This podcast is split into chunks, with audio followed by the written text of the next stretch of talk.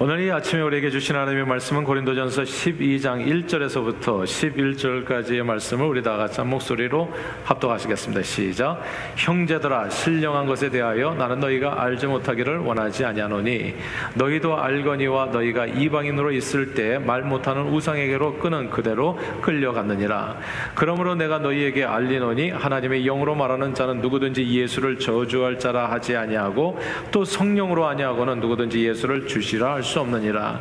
은사는 여러 가지나 성령은 같고 직분은 여러 가지나 주는 같으며 또 사역은 여러 가지나 모든 것을 모든 사람 가운데서 이루시는 하나님은 같으니 각 사람에게 성령을 나타내시면 유익하게 하려 하심이라. 어떤 사람에게는 성령으로 말미암아 지혜의 말씀을 어떤 사람에게는 같은 성령을 따라 지식의 말씀을 다른 사람에게는 같은 성령으로 믿음을 어떤 사람에게는 한 성령으로 병 고치는 은사를 어떤 사람에게는 능력 행함을 어떤 사람에게는 예언함을 어떤 사람에게는 영들 분별함을 다른 사람에게는 각종 방언 말함을 어떤 사람에게는 방언을 통역함을 주시나니 이 모든 일은 같은 한 성령의 행하사 그의 뜻대로 각 사람에게 나누어 주시는 것이니라 아멘. 하나님 아버지 오늘은 같은 성령 다른 은사라는 제목으로 말씀을 나눕니다. 성령 하나님 말씀을 들을 때 또 말씀을 전할 때 한 가지로 역사해 주셨어. 오직 하나님의 은혜로 우리를 구원해 주시며 감사한 마음으로 우리 각 사람에게 주어지는 은사를 따라 주님의 몸된 교회 유익을 위해 신실하게 섬기는 또한 섬김으로 복받는 저희 모두가 되도록 축복해 주옵소서. 예수 그리스도 이름으로 기도합니다. 아멘. 작년 가을쯤 어느 날 밤에 잠을 자다가 가슴과 목이 갑자기 타는 듯해서 벌떡 일어나 깨는 일이 있었습니다. 위산 역류로 인한 역류성 식도염 증세였습니다. 평생 살면서 당황스럽더라고요. 아무리 늦게 먹고 자도 아무런 문제가 없었는데 그날 이후로 조금 늦게 식사하고 잠자리에 누우면 영락 없이 위산 역류로 이제 밤잠을 설치게 됐습니다. 그리고 음식만 먹으면 이렇게 좀 이렇게 위산에 도움이 안 되는 음식만 먹으면 가슴이 막 타는 듯한 통증으로 인해서 밥 먹는 것도 두려워지더라고요. 오랫동안 위가 어디에 붙어 있는지도 모르고 살았어요. 식도가 어디 있는지도 모르고 살았어요. 내 몸 장기가 어디에 어떻게 해서 이렇게 열심히 일하는지 전혀 모르고 살았는데 위산 역류로 엄청난 고통을 겪으면서 저는 그동안 열일 하면서 살았던 위와 식도. 아, 내 위가 여기 있었구나. 내 식도가 여기 있었구나. 확실하게 자기 존재감을 제게 알려주더라고요. 고통을 통해서. 그날 이후로 온몸의 다른 지체들이 위와 식도를 열심히 돌보게 됐습니다. 손은 부지런히 컴퓨터 자판을 두드리고 머리는 계속 위산 역류와 관련된 자료를 인터넷에서 찾았고 눈은 필요한 정보를 입력하고 몸의 다른 지체들은 최대한으로 위산 역류에 도움이 되는 일을 협력했습니다. 무엇보다도 희생이 컸던 것이 제 입이었어요. 아, 입맛이 엄청 좋았었거든요. 근데 입맛 좋은 대로 먹어서는 안 된다는 것을 위가 자꾸 알려주는 거예요. 아, 그래서 할 수 없이 그렇게 오랫동안 좋아했던 그 커피를 마실 수가 없게 된 겁니다. 예. 입에서는 그렇게 땡기는데 먹고 나면 힘든 거예요. 그래서 커피를 끊었지, 탄산음료를 끊었지, 맵고 짠 음식들을 이제 좀 멀리하게 됐습니다. 누워 잘 때에도 다른 지체들이 기꺼이 불편을 다 감수하면서 등을 대고 누울 수 있는 게 삼각형으로 생긴 거 있어요. 네, 위산 용리에 도움이 되는 그런 등받이 베개가 있는데 그걸 구해서 이제 쓰게 되어졌는데 이게 매일 앉아서 자는 느낌이에요. 윗몸을 이렇게 일으키고 앉아서 무슨 의자에 앉아서 자듯이. 예. 아 이게 참 고통스러워요. 위산 역류로 인한 고통을 겪으면서 그간 온몸을 위해서 열일해 준 그런 위와 식도에 참 감사하게 됐어요. 아, 이게 말없이 이게 참 이렇게 느껴지는 게 많더라고요. 우리 가운데서도 말없이 섬기는 사람들 되게 많거든요. 아, 제가 우리 어제 우리 제 아내한테도 또 이렇게 생일을 생신을 맞이해서 저보다 몇 개월 빨라서 누님이신데 아무튼 그 굉장히 감사했어요. 그냥 아무 말 없이 그냥 섬겨주셨잖아 지금까지 생각해 보니까 진짜 너무 고맙더라고요. 예. 아 근데 탈이 나면은 이게 진짜 그때서 깨닫게 되는 거예요. 탈나기 전에는 그 고마움을 잘 모르다가 이게 탈이 나게 되면 아 참 많이 아쉽게 되는 거예요. 그때 그 존재감을 더 확실하게 이해하게 되는 거죠. 고통을 겪으면서 아 위와 이 식도에 정말 감사했어야 되는데 내가 좀 감사가 많이 늦었구나. 고맙다라는 생각이 들었고 몸이 다른 지체들은 약해진 이 위와 식도를 돌보는데 막 눈물겨운 헌신을 하는 거예요. 모두가 다 희생하면서 막 애를 쓰는 것을 보게 됐습니다.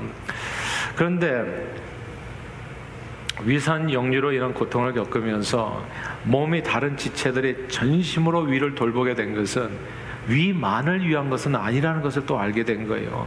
이 위산 문제를 조속히 해결하지 않으면 소화도 못하고 잠도 제대로 먹고 그래서 먹지도 못하니까 온몸이 다 힘들어지는 거예요. 이게 알고 보니까. 예. 상대방의 문제가 상대방의 문제로 끝나는 게 아니에요. 그것이 곧 나한테 오더라고 보니까. 예. 그러니까 제 아내의 문제가 아내의 문제로 끝나는 게 아니에요. 그 다음엔 내가 손해보는 게 어마어마하게 많아지는 거예요. 그러니까 이게 상대를 위하는 게곧 상대방을 위한 것만은 아니라는 거. 그게 곧 나를 위한 거라는 게 연결되어 있다는 것을 알게 된 겁니다. 상대를 위한 것이고 내 자신을 위한 것이고 또 전부를 위한 것이라는 것을 깨닫게 되는 거죠. 자, 성경이 말이죠. 교회를 그리스도의 몸이라고 이야기했어요. 그리고 성도들은 그 몸의 지체, 여러분 한 분 한 분은 다 지체라고 이야기했거든요.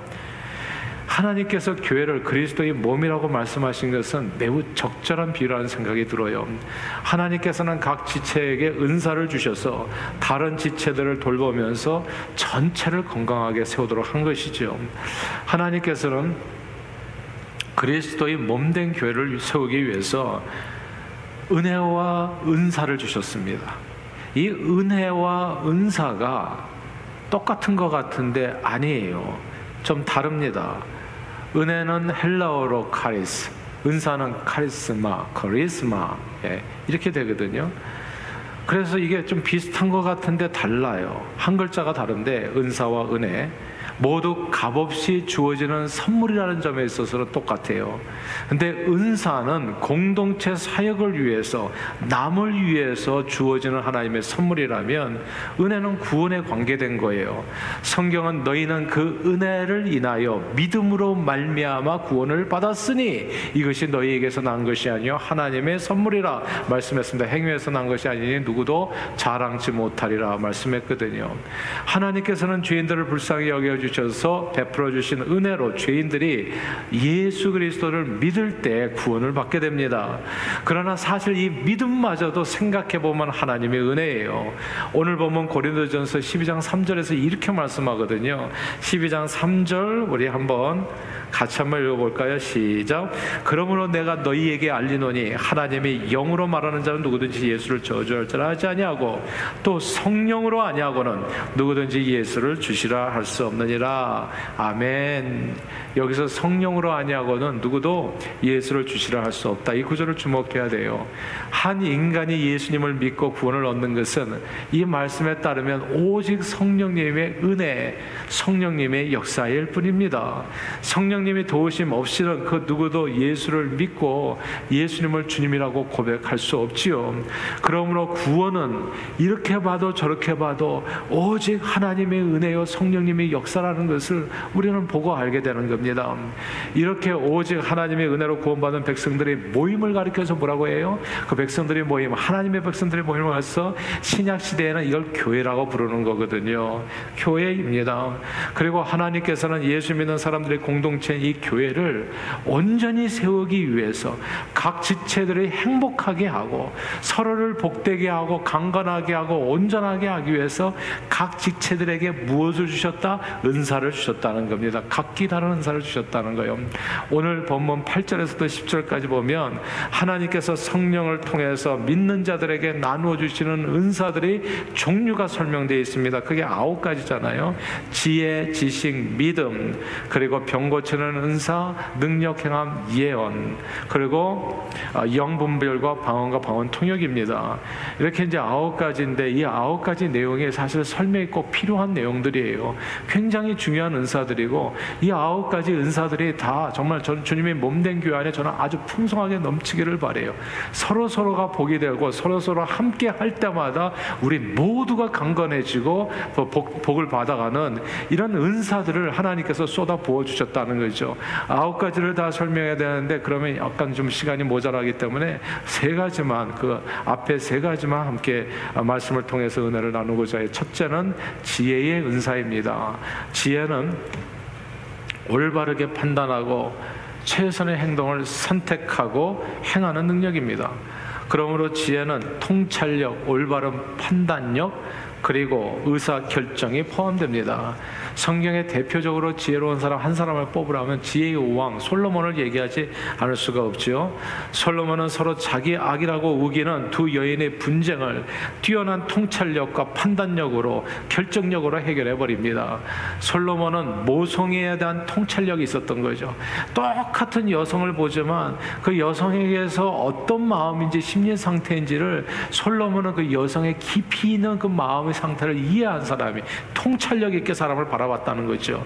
그래서 그 모성에 대한 통찰력으로 아이를 칼로 반으로 갈라주라는 판결을 내리게 되고 그 판결을 통해서 생모를 찾아주게 됩니다. 정말 그 판단하기 어려운데 생모가 찾아지는 거예요. 참으로 탐복할 만한 지혜가 아닐 수 없습니다. 지혜는 이렇게 통찰력, 올바른 판단력, 그리고 의사 결정을 포함합니다. 그래서 교회 안에서는요, 특별히 당연으로 성배는 목회자와 시모장로와 같이 다스리는 직분을 가진 분들에게 이 지혜 지혜의 은사가 절대적으로 필요합니다.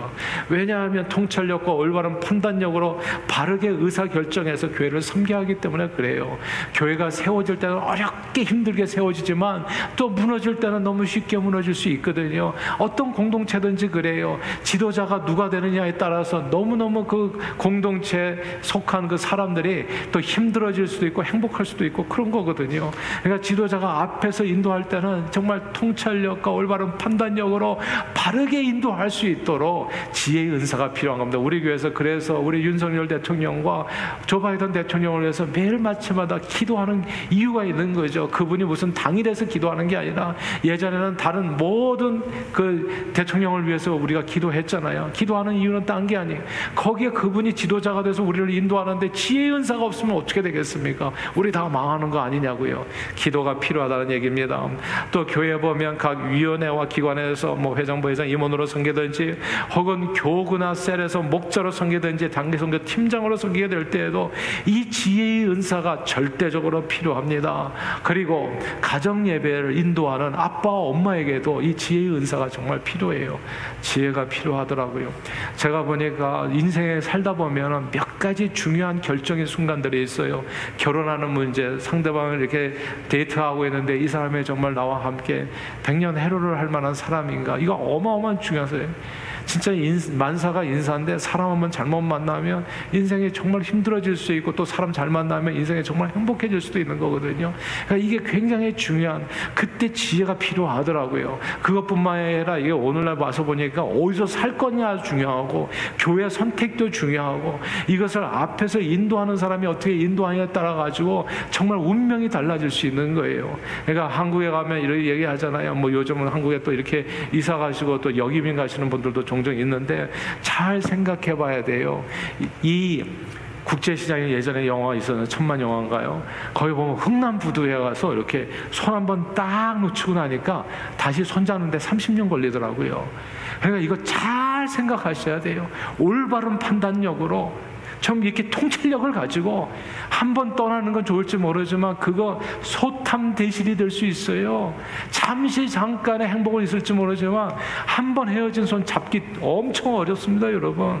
그러니까 이게 통찰력이 있어야 되고 판단력이 있어야 돼, 지혜가 있어야 된다는 뜻입니다. 자녀들을 위해서 손주들을 위해서 미래를 위해서 얘기하는 거예요.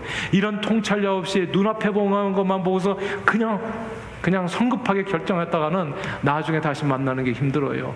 완전히 영역생이 변하는 그런 일도 벌어질 수가 있다는 얘기죠. 항상 지혜의 은사가 필요하다는 겁니다.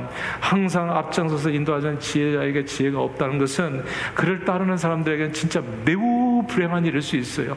지혜가 없는 부모를 따르는 자녀들은 진짜 매우 불행해지고요.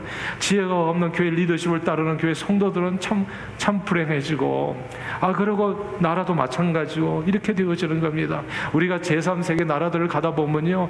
지도자가 지혜가 없다 보니까 거기 따르는 백성들이 그냥 죽도록 고생을 하는 것을 봤어요. 그러니까 이게 지혜, 이게 지혜의 은사가 얼마나 필요하냐 말이죠.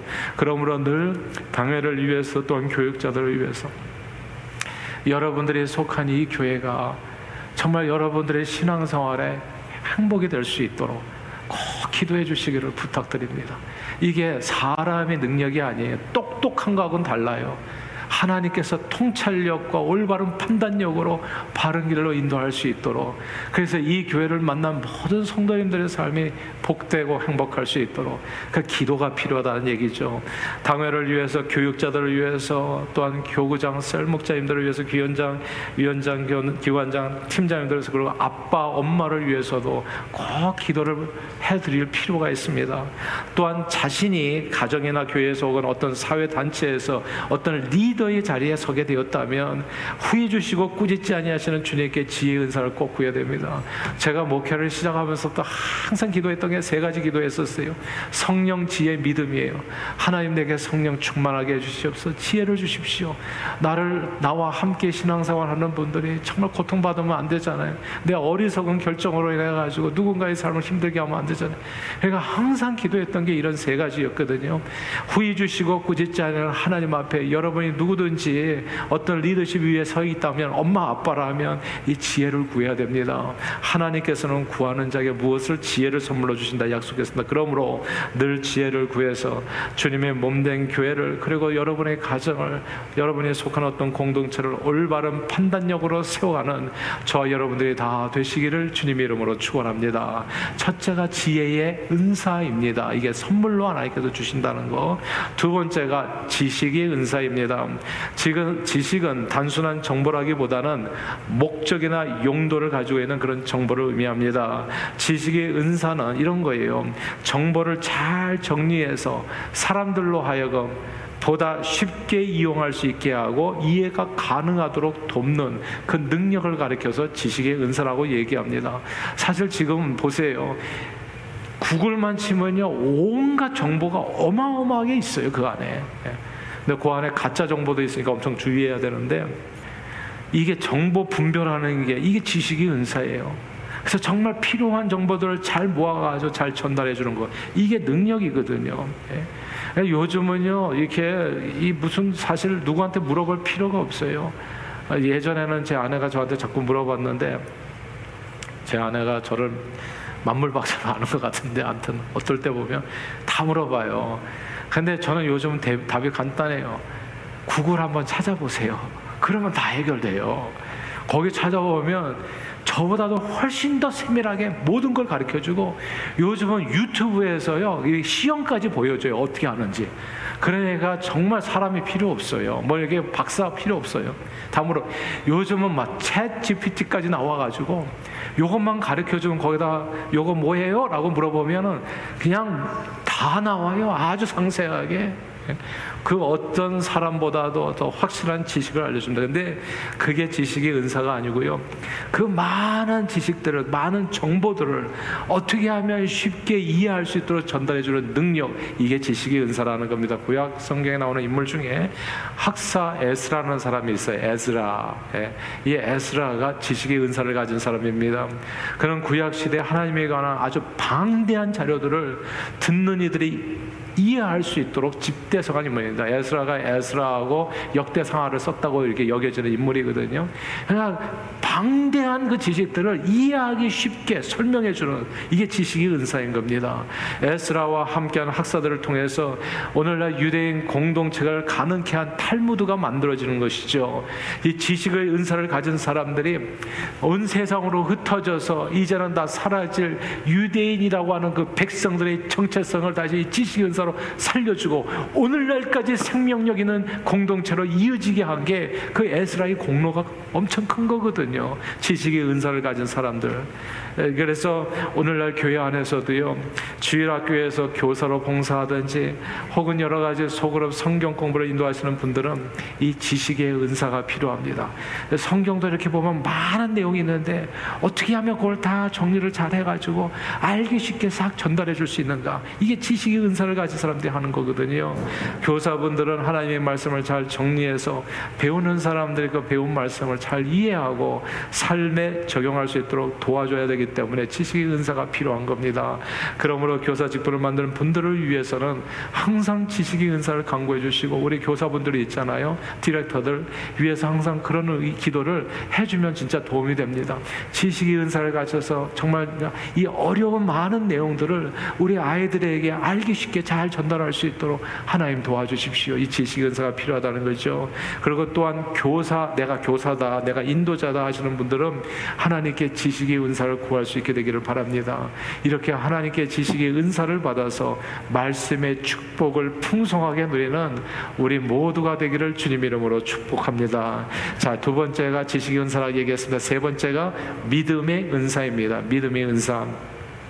믿음의 은사는 그리스도인들에게 하나님의 약속과 능력, 임재에 관한 더 강한 확신을 주시는 성령님의 특 별한 은사입니다.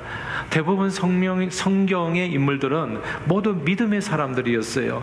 노아 할아버지 120년 동안 방주를 지었잖아요.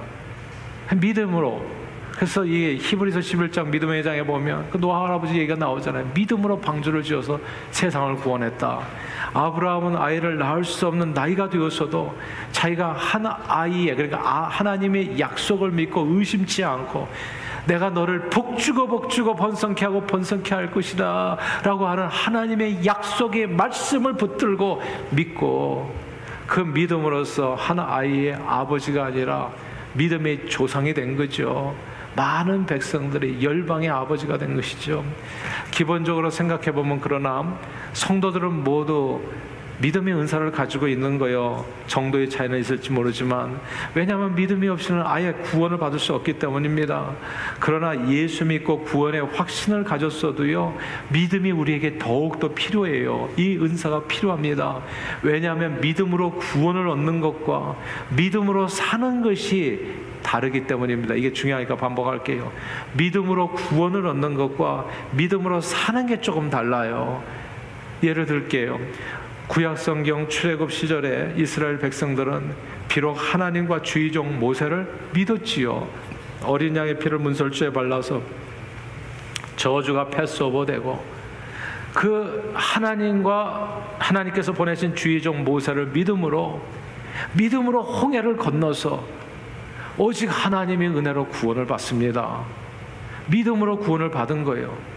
그런데 저들은 광야길에서 내가 너희에게 이 가나안 땅을 주겠다. 너희를 복주고 복주고 번성케 하고 번성케 하겠다. 이 약속을 믿지를 않았던 거예요. 약속을 믿지 않아서 광야에서 구원을 받았지만 믿음으로 근데 가나안 땅에 들어가지 못하고 다 엎드려 주고 만 겁니다. 믿음으로 구원을 얻는 것과 믿음으로 사는 게 좀 다릅니다. 예수 믿고 교회를 다니더라도요, 정직한 11조에 대한 믿음이 없을 수 있어요. 성경에 얘기하잖아요. 말라기서에 이제 11조를 하나님께 제대로 드려봐라. 그럼 내가 너를 축복해. 11조가 뭔지 아십니까? 네 삶의 1 곱하기 10이 된다는 뜻이에요. 그것이. 내 인생을 내가 10배로 내가 널, 넓혀줄게. 그런 얘기인데 이런 얘기를 믿지는 않잖아요. 그러니까 삶으로 믿음을 실천하지는 않아요. 구원은 받았어. 근데 믿음을 실천하지는 않는다고요. 예수 믿고 교회는 다닙니다. 그런데 먼저 하나님의 나라와 의를 구하며 이 모든 것을 너희에게 더하여 주시라는 예 예수님의 말씀을 믿고 실천하지는 않습니다. 예수 믿고 교회 다니더라도 소자에게 냉수 한 그릇 떠준 것도 결단코 그 상을 잃지 아니하니라 이 말씀 붙들지는 않습니다. 예수 믿고 교회 다니더라도 섬기는 자가 으뜸이 된다는 말씀을 믿지 않을 수 있다는 얘기예요. 그래서 예수 믿고 교회 다니면서도 마치 천국 소망이 없는 사람처럼 그 나라를 위해서 먼저 섬기지 않고 선교, 전도, 봉사 아무것도 안 하고 살 수 있어요. 아무것도 안 하고. 왼뺨 치면 오른뺨 내밀라고 그랬는데 왼뺨 치면 두 대 떠 때리려고 달려들게 되고 이게 삶을 믿음으로 안 사는 사람들이 많다는 거예요. 구원은 받았는데 믿음으로 살지를 않아. 하나님의 말씀, 예수님의 말씀을 들어요. 알아요. 근데 그대로 살지는 않는다고요. 믿음으로 구원받는 것과 믿음으로 사는 것은 다릅니다. 그러나 저는 저와 여러분들이 믿음으로 구원받으시고 또한 주님의 약속을 모두 믿음으로써 하나님을 기쁘게 하기를 소원합니다. 여러분 모두에게 이 믿음의 은사가 풍성하기를. 네. 그래서 하나님의 모든 축복의 약속의 말씀들이 여러분의 삶의 믿음으로 이루어지기를 주님의 이름으로 축원합니다. 이렇게 지혜의 은사, 지식의 은사, 믿음의 은사에 대해서 말씀을 나눴어요. 다이 은사들이 진짜 의미가 굉장히 있는 내용들이거든요. 이 외에도 병 고치는 은사, 능력 행함, 예언, 영분별, 방언과 방언 통역의 은사가 있잖아요. 제가 한국에서 있었을 때는 예전에 오래전 얘기입니다. 성교가 좀 이렇게 왕성하지 않았을 때, 아 그때 우리는 방언을 다 기도 방언으로 이해했었어요. 아막 기도하면 이제 이제 우리가 착 이렇게 혀가 꼬이면서 나오는 방언들. 그래서 대부분 이제 그때 뭐 저희는 청계산, 뭐 삼각산, 그리고 예, 또 무슨 어디죠 그 이천선 목사님 하늘산 가가지고 다 방언을 받고 이제 그래서 뭐 아주 굉장히 뜨거웠던 시절이 있었어요. 그래서 이제 우리는 다 방언은 기도 방언인가 했나 생각했는데 제가 언제서부턴가 선교를 하기 시작했잖아요. 오래전부터. 아, 그러면서 보니까 이게 사도행전 2장에 나오는 그 방언 있잖아요. 외국어. 야, 이게 진짜 방언이 필요하구나라는 것을 알았어요. 선교지에 가서 외국어를 잘한다는 것은 복음을 전하는데 엄청 필요한 일이더라고. 그리고 또 그거를 옮기는 것도 은세예요. 알고 보니까. 우리 2세들, 우리 영어 잘하잖아요. 2세들에게 한국말을 영어로 옮기라고 그러면 잘 못해요. 예? 영어를 한국말로 옮기는 것도 힘들고, 요거 통역이 또 은사라는 걸 알았어요. 내가 영어를 잘한다고 영어를 통역할 수 있는 게 아니에요. 한국말 잘한다고 해서 한국말 통역할 수 있는 게 아니더라고요. 이게 다 은사라는 걸 알았어요. 복음을 전하는데 교회를 복되게 하고 예수 증인으로서 쓰임받게 하는데 이 은사가 깨알같이 다 필요하다는 것을 알게 된 거예요. 아무튼 하나님께서 이 교회를 건강하게 하고 온전하게 하고 복되게 하고 그리고 하나님의 영광을 크게 드러나는데 쓰임 받게 하기 위해서 교회 모든 지체들에게 은사를 주시는 거거든요. 근데 은사보다도 더 중요한 게 은사를 왜 주셨냐는 목적입니다. 이걸 더 딱 붙들어야 돼요. 그게 오늘 보면 7절 말씀이거든요. 12장 7절 같이 읽겠습니다. 12장 7절 시작. 각 사람에게 성령을 나타내시면 유익하게 하려 하심이라. 아멘. 여기서 유익하게 하려 하심 이 구절을 주목해야 됩니다.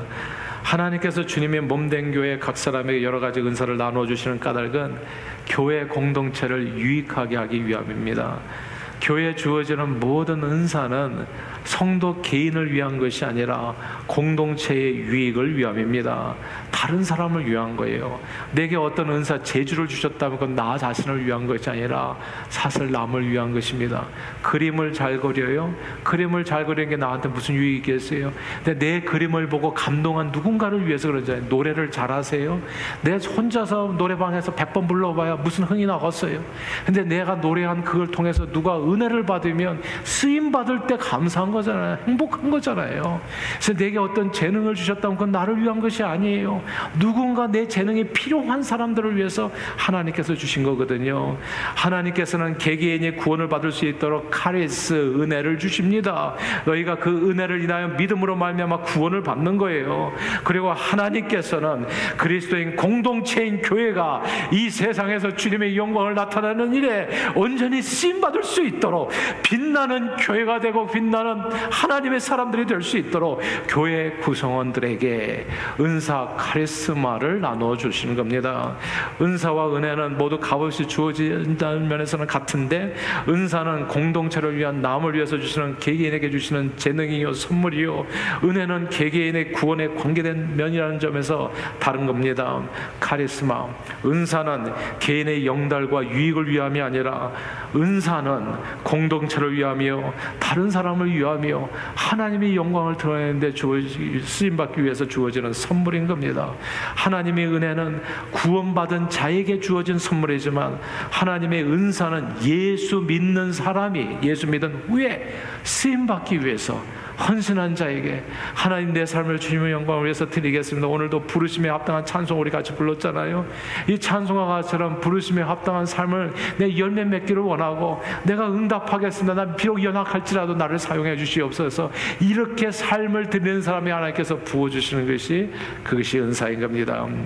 코로나 이전에 우리 교회에서 그 상공일 클래스가 있었어요. 은사 개발 코스가. 우리들 각 사람에게 어떤 은사가 내게는 하나님께서 어떤 은사를 주셨는가 이게 찾아내는 그리고 누구나 쓰임 받을 수 있도록 예, 이게 이게 도와주는 그런 프로그램이었거든요. 근데 놀랍게도 그 프로그램 속에서 제가 발견한 거 교회 생활을 꽤 오래 하셨어요. 오랫동안 교회 다니셨고 그래서 틀림없이 이분은 뭐 직분을 맡으시더니 그래서 아마 은사가 좀 이렇게 현저하게 몇 가지는 있으리라 생각했는데 웬걸 조사를 우리가 같이 해보니까 은사가 별로 없게 나타나는 거예요. 그래서 이유가 뭔가 봤더니 한결같이 봉사하는 사람을 별로 뚜렷하게 안 산 경우예요. 남을 위해서. 네, 너무 이민 생활이 바쁘다 보니까 그냥 교회는 그냥 이렇게 주일날만 간신히 나오고 오래 오래는 다니셨지만 예, 혹은 예배만 참석하고 교회 공동체 남을 위해서 정말 신실하게 열심히 이렇게 섬기면서 산 어떤 내용들이 없었던 경우 그래서 아무것도 남을 위해서 살지 않았던 사람은 놀랍게도 아무것도 하나님께 받은 선물이 없다는 것을 제가 보게 됐어요. 그러니까 당연하지 않겠어요? 하나님께서 은사는 누구에게 준다고요? 남을 위해서 살려는 사람, 살고 있는 사람에게 부어주시는 게 은사거든요. 사실 교회에서 가르치는 은사는 어떻게 오냐면 실제적으로 아이들을 가르치면 가르치는 은사가 옵니다, 그냥. 예, 내가 가르치는 능력이 있어서 가르치는 게 아니고요. 그게 교회 일은 내내 그렇지가 않아요. 세상은 그럴지 모르지만은 세상은 원래 똑똑한 사람이 의대 가고 그렇지 모르지만은 교회는 완전히 거꾸로 가요. 하나님께서 의사 만들어 주시는 거예요. 이렇게 되는 거예요. 나는 내가 할 일은 난 사람 구하고 싶습니다. 헌신하는 것 뿐이고 나머지는 하나님께서 보여주는 하나님의 축복일 뿐이거든요. 그럼 내가 하나님 앞에 받은 은사가 없다. 그게 무슨 얘기겠어요? 나는 한 번도 헌신한 적이 없다는 뜻. 뜻이거든요. 그냥 내가 너무 바빴기 때문에. 그러나 교회는 사실 하고자 하는 일이 하고자만 하면 할 수 있는 일이 얼마든지 많습니다. 주일학교 교사로 섬길 수 있고 찬양대로 섬길 수 있고 찬양팀, 악기, 컴퓨터, 예배, 친교, 교육, 사역, 세전이 선교, 건축 우리 교회만 해도 진짜 너무 수가 많아요. 위원회 보람학교 그리고 한국학교, 성경학교, 남녀 성교 기관에서 무엇이나 섬길 수 있고요. 그리고 이번에 7월 20일서부터 23일까지 우리 BBS 하잖아요. 이런 데 가서 얼마든지 섬길 수 있어요. 제가 마음만 먹으면 할 수 있는 일이에요. 또 놀랍지 않습니까? 이 BBS에는 영어 프레셔도 없잖아요. 우리 아이들에게 한국말로 가르치고 얼마든지 내 삶을 들여서 아니 하루 종일이 힘들다면 한 시간도 가능하고 두 시간도 가능해요. 자기가 쪽 시간을 내 가지고 마음만 먹으면 얼마든지 할 수 있는 일이 주님 안에서는 항상 넘친다고요. 그리고 남보다 앞장서서 섬기면서 부족한 부분에 대해서 하나님 나는 섬기고 싶지만 나는 말도 못해요 전도도 못해요 말 저기 능력도 없어요 재능도 없어요. 왜 걱정하냐고요? 그렇게 얘기했던 사람이 있잖아요. 성경에 노 저기 그 모세가. 그랬더니 하나님 걱정하지 말라고 사람 붙여주고 나중에 능력에서 아론이 나중에는 쓰임도 못 받아요. 모세가 혼자 다 해버려요. 왜냐하면 하나님의 능력을 주시거든요. 감당할 수 있는 능력을 하나님께서 어련히 알아서 시키겠어요. 부탁하겠어요. 다 능력을 주시기 위해서 복 주시기 위해서 얘기하는 거거든요. 노하면 그 모든 하나님의 은사는 내가 상관이 없는 것이지만 예스하고 내 삶을 드리면 하나님께서 그 위에서 축복해 주시더라고요. 성령을 부어 주시더라고요. 감당할 수 있도록 부족한 부분은 후히 주시고 꾸짖지 않은 하나님께 구하시면 다 채워주시는 겁니다. 지혜, 지식, 믿음, 병 고치는 은사, 능력, 행함, 예언, 영불명, 방언, 방언, 통역 무엇이나 풍성하게 넘치도록 하나님께서는 언제나 봉사하고 섬기는 헌신자에게 이것을 선물로 주십니다. 하나님의 은혜는 구원받은 자에게 주어지는 선물이지만 하나님의 은사는 쓰임받기 위해서 헌신한 자에게 주어지는 하나님의 특별한 선물들입니다. 그러므로 저는 저와 여러분들이 늘 주님이 나라를 위하여 섬기는데 으뜸이 되기를 소원합니다. 주님의 나라를 섬기는데 으뜸이 안 한다 못한다가 아니라 내게 능력 주시는 자 안에서 내가 모든 것을 할 수 있습니다라는 신앙 고백으로 무엇이나 하나님 맡겨주시면 감사함으로 섬기겠습니다 자신의 삶을 드릴 수 있기를 바래요 제가 늘 드리는 얘기지만 건강하기를 원한다면 다른 사람을 열심히 섬기면서 기도를 하세요. 내가 이 사람들을 섬기는데 애들을 섬기는데 내가 건강하지 않으면 어떻게 되겠습니까? 하나님 나를 축복해 주십시오. 그럼 건강이 오는 거예요. 늘 드리는 말씀 우유를 받아 먹는 사람보다도 우유 배달원이 늘 건강한 거예요. 다른 사람을 섬기는 사람에게 하나님께서 그가 구하지 않았던 것 같이 채워주시는 것입니다. 그러니 이를 찾아서도 할 수 있는 것이죠. 그리고 부족한 부분이 있다면 기도하면 됩니다. 무엇이 부족하세요? 내가 섬기려고 하는데 시간이 부족하십니까? 오케이. Why not pray? 하나님 앞에. 하나님 내가 선교를 가려고 그러는데 내가 너무 바빠요. 우리 애들 키우는데도 너무 힘들고. 내가 하나님 나는 갈 수 없어요. 과거까지는, 과거에는 그렇게 얘기하셨다면, 그리고 피어도 끝 생각도 안 하셨다면, 이제는 기도 제목을 좀 바꿔보세요. 하나님 1절은 맞아요. 내가 시간이 없습니다. 1절. 시간을 주세요. 왜 기도를 못하냐고요. 왜? 왜 이절을 안 하시냐고. 시간이 없는 거 알아요. 그럼 기도를 하시면 되잖아. 그 다음에. 그걸 은사로 좀 주십시오, 하나님. 예. 내가 일주일 내내 일해야 밥 먹고 산다면, 그래서 주일날 교회 오는 것도 힘들다면, 왜 기도를 안 하시냐고요.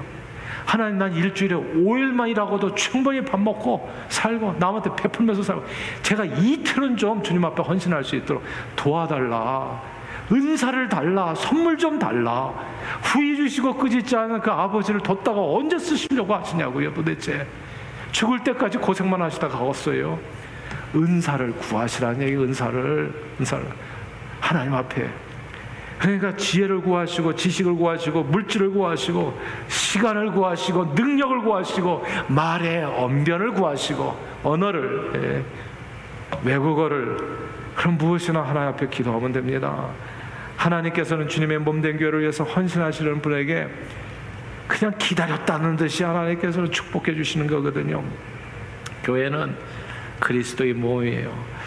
우리 교회에서도 보면요, 제가 지금까지 쭉 역사 20년 얘기해서 돌아볼 때 처음에는 안 된다 못 된다 했는데 먼저 결단하고 하나님 앞에 드리니까 시간은 다 물질 다 오더라고요. 네. 그러니까 내가 나한테 속아서 살았던 게 그때까지 아니 마귀에게 속은 거죠 사실은. 네. 너는 아무것도 못해 가만히 있어 너는 또 바쁘잖아. 네. 돈도 없잖아. 또 힘들잖아 지금. 그러니까 힘들다 못한다 어렵다 해가지고 나는 마귀에게 속아가지고 지금까지 사로잡혀서 노예처럼 살았던 거예요. 왜 기도를 하는 이게 은사라고 얘기해. 은사가 영어로 gift입니다. 선물, 선물. 내가 노력하지 않고도 하나님께서 부어 주시는 선물. 예. 저는 그 선물로 충만한 주님의 몸된 교회가 되기를 바래요. 교회는 그리스도의 몸입니다. 우리 각 사람은 그리스도의 몸된 교회의 지체고요. 교회는 그 구성원들이 서로를 섬겨서 건강하고 아름다운 그리스도의 몸으로 세워지게 됩니다. 그리고 이게 남을 섬기는 것은 절대로 남만을 위한 게 아니에요. 우유를 갖다 배달하는 것은 우유 먹는 사람만을 위한 게 아니에요. 그걸 통해 가지고 내가 밥 먹고 살고 그것뿐만 아니라 그거 딜리버리 하기 위해서 뛰어가는 그 시간에 내 다리는 건강해지는 거고 이런 내용이 다 담겨 있는 거예요. 제가 역류성 식도염으로 고생할 때 온몸의 다른 지체들이 위를 진짜 극진하게 섬기고 모셨거든요. 얘가 또 혹시나 또 펄펄 뛰지 않을까. 근데 이렇게 돌봄 까닭은 위만을 위해서였겠어요. 역류성 식도염으로 고생하게 되면 다른 지체들도 다 힘들고 어렵게 돼요. 잠 못 자죠. 제대로 먹지 못하죠. 온몸에 기력이 없고 힘들어져요. 그러므로 다른 연약한 지체를 돌보는 것은 결코 상대방을 위한 것만은 아닙니다. 다른 사람을 위한 것이 곧 나를 위한 것이라는 것. 주님은 그리스도의 몸된 교회를 전체적으로 건강하고 유익하게 하기 위해서 각 사람에게 은사를 주셔서 서로를 섬기게 하십니다. 자, 그렇다면 두 가지 질문 정도로 마칠까요? 첫째, 여러분들은 여러분들에게 어떤 은사가 있다고 생각하세요? 그게 한번 생각해 보세요. 나는 나에게 어떤 은사가 있는지 여기 뒤에 항상 보면 이렇게 적는 란이 있는데 이런 데다 한번 생각해 보면 적어 보면 좋으실 거예요. 그리고 또 다른 하나는 여러분들은 자기에게 주어진 은사를 지금 어떻게 사용하시고 계시는지요?